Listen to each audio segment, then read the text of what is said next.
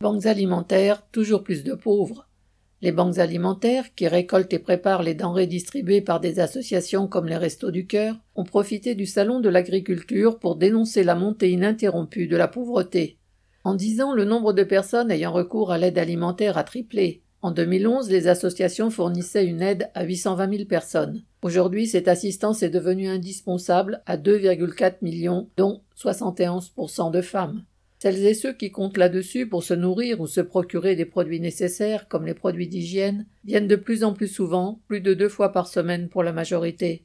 Ainsi, en dix ans, une aide pour certains exceptionnelle est parfois devenue une manière de vivre habituelle, ou plutôt de survivre, pour des catégories sans cesse plus larges de la population, des travailleurs licenciés qui se retrouvent au RSA, des bénéficiaires d'autres minima sociaux insuffisants, mais aussi 17% de retraités et 17% de salariés pauvres, pour la plupart à temps partiel. Cette aggravation de la misère est le résultat des vagues de licenciements, de la précarité devenue systématique, des bas salaires.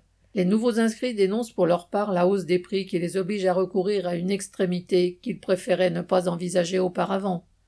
Cette entre guillemets marée lente de la misère qui n'a jamais reflué, que dénoncent les responsables des banques alimentaires, est à mettre en parallèle avec la marée de plus en plus haute des profits.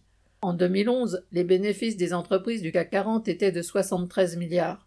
En 2022, ils ont atteint 140 milliards. L'une explique l'autre. Daniel Mescla.